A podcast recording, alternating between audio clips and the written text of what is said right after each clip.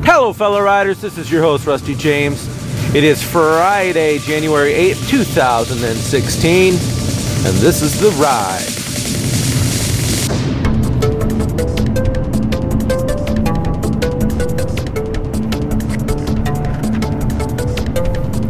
Man, do I love Fridays! Friday, Friday, Friday! I hope your week went well.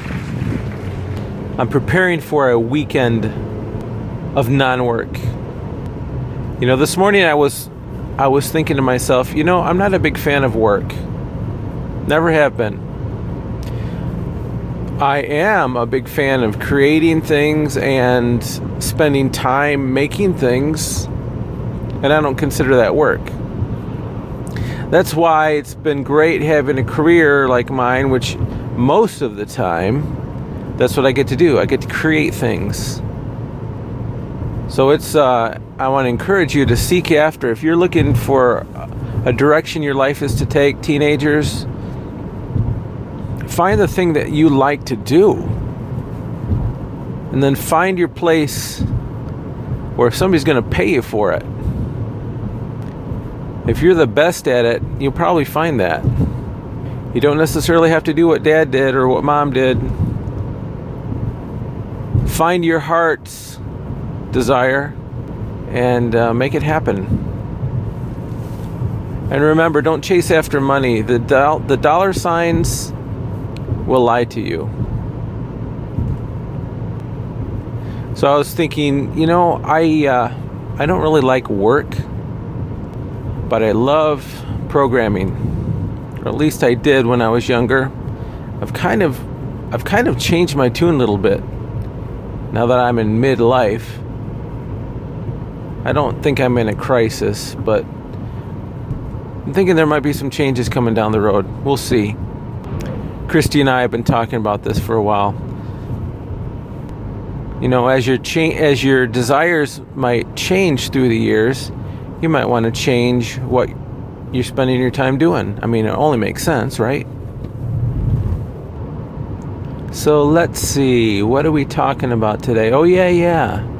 Last night I spent some time with my son before bed. I read him a chapter out of a book, which I don't have with me. I can't remember exactly the title, but it's something like Preparing Your Son for Manhood. And I was really happily surprised that uh, he was into it. I basically read him to bed, kind of. But we read the first chapter of this book, and um, there's a lot of material in this thing that I would have wanted at his age. So, and I think he's like a sponge right now. So I am. This is an opportune time, and also because it's an opportune time, and he's wanting to learn new things. He's wanting to be a man. He's wanting to learn how to be a man. Because of his desire to do that right now, I'm going to be breaking out the Every Man's Battle series. Perhaps you've heard of this one. It's written by Stephen Arterburn and Fred Stoeker, I think. Yeah. And this is where these guys came up with um, a book that started it all off Every Man's Battle. And it was basically to confront the the desire and the lust in a man's heart and to um, rightly direct it according to the Word of God. And God created desire, so it's not a bad thing, but if it's directed in the wrong way, it can lead you down paths that you don't want to go. Simple as that. And I want to make sure that my son is well prepared for what I'm sure he's already probably been exposed to partially on the internet. We we monitor to a degree what he's seen, but not 100%. So we're going to just go through this book There's actually a number of books in this series. One of them is called Every Single Man's Battle. And then there's one Preparing Your Son for Every Man's Battle. So, plenty of material I'm going to be going through with him. And I love it when we talk about these things. You know, he's 14 and a half. I love it when we talk about these things because he's not shy to ask questions. And that back and forth is so important. Lets me know where he's at, lets me know that he's mature enough to ask certain questions. I think he feels safe when we're talking about things. And uh, I just pray that for you and your teens. That when you have these opportunities to pass the baton of information that you have a safe place where all the questions can come up. I pray that for you right now. That our enemy will take his hands off the situation and that the peace of God will be there, that the grace of God will flow in that situation that there'll be no judgmentalism, if that's a word, but only truth and the desire to pass that baton. So I'll admit it's been a long time since I read Every Man's Battle, so I don't recall a lot of the the main key points, but it really is directing your desire to the right thing. You know, it's funny in in in engineering when you have a, a place where water collects at the bottom of you know a recirculating column or or or certain recirculating things, you call the water area a sump. It's the sump pit. And the world has so many places where you could direct your desire. And there are all these sump pits everywhere. And they will suck you in. They, they don't, sump pits are hidden. They're dark places. They're dank and they're smelly and they're not the place God wants you to be. The world has all these places where you can get sucked right in. I don't want my son to get sucked right in. I don't want my daughter to get sucked right into this stuff. Where I do want them to find pleasure is in the Lord their God. And I know some of you might laugh and think, man, that's a totally different thing. No, it doesn't have to be. I believe that you can get a solid incredible joy that surpasses any kind of earthly pleasure when you are in tune with the Lord God Almighty, the one who created heaven and earth, the one who created every cell in your being and knows every organelle within that cell and what its job is. Man, if you were to ever look at just something as simple as a cell, that you'd think is simple. That thing is more complex than the most complex pharmaceutical manufacturing facility that I've ever worked in. And you have trillions of them inside of your body right now, all doing different things. Stuff like that makes me amazed sometimes that, that people decide that, and it's a decision, people decide that there is no God. I don't get it. I mean, I do get it. I know why people do. They don't want to face the consequence. That's what it is.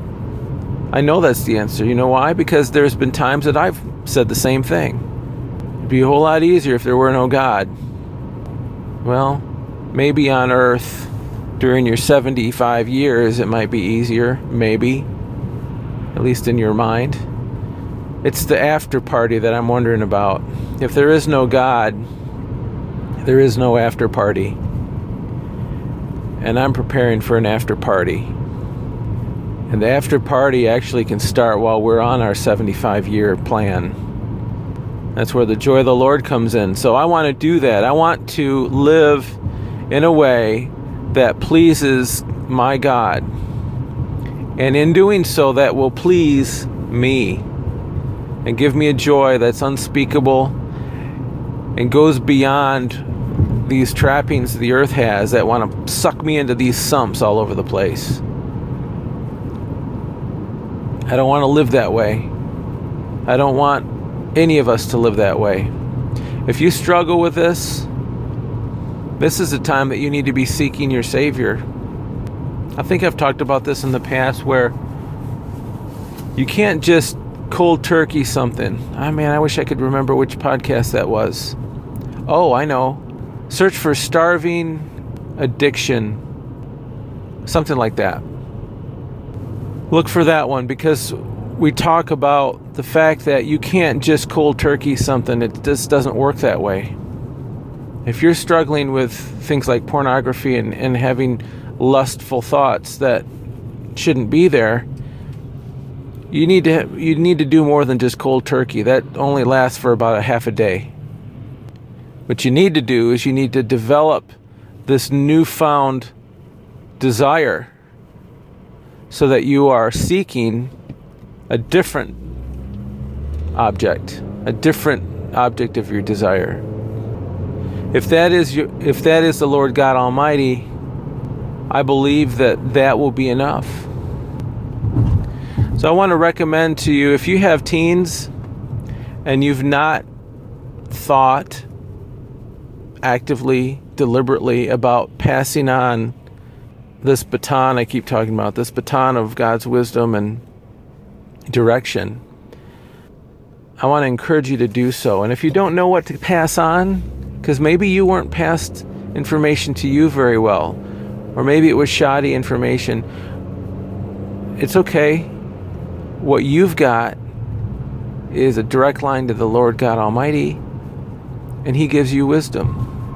And He's given it to you in a number of ways through the Word of God, certainly, through your time in prayer with Him. Also, there's a, number of people who are authors. Oh my goodness, and you know what authors write are called books, and you'll find wisdom there from God. This is your homework. If you've not thought about doing this stuff, I'd like to encourage you to do this.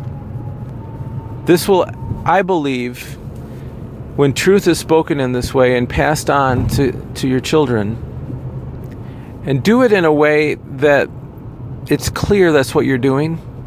I mean, it could be at the dinner table, but but make it a deliberate thing, you know? Too many of these things start and you get two chapters in and then you kind of fade out. And I'm, I've been guilty of that.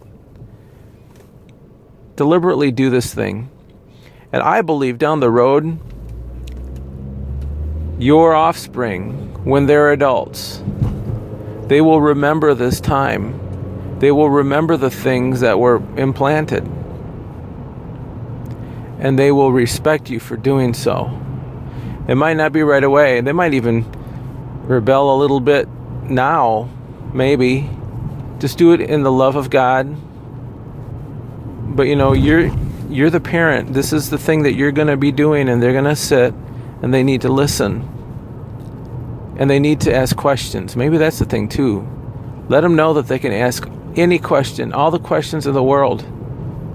That's where real learning and real implantation comes from. If you just tell them sit down and listen and don't open your mouth, that's not the attitude. You don't want that. That'll just that'll just block them right off. So let them ask questions. Let them ask the questions. Why didn't you do that then, mom, when you were my age? And then you have a hard issue you might have to confront. But be honest. You know, why didn't you stay pure? Why why did you have a baby before you were married? Whatever the thing was and then you can talk about it. If those kind of questions come up, don't you think that's a perfect opportunity to be talking about them? If they come up during this kind of thing, why did they not come up before? So, this is an opportunity to really get real. I know I'm not talking to all of you, but there are some of you I was just talking to. I pray that God's wisdom will be in that conversation. Try your best to not be defensive, but be open and honest. And I believe your kids will respect you for it. So I think this might be maybe the third one in the series about speaking to the next generation or letters to the next generation. Although this one's more like letters to the parents of the next generation. Whatever I call it, I think it's good. It's all good kind of mellow on this Friday. I don't know why what it is. I think it's the weather. This weather is mellowing me out. I got to get excited. I think it's because I didn't have caffeine. That's what it is. No, I shouldn't blame it on that. I have I have my own natural caffeination. I just got a lot on my mind, I guess. I guess I've just been thinking about you guys. I really have. I've been thinking about the audience of the ride and how your how your next year is going to be.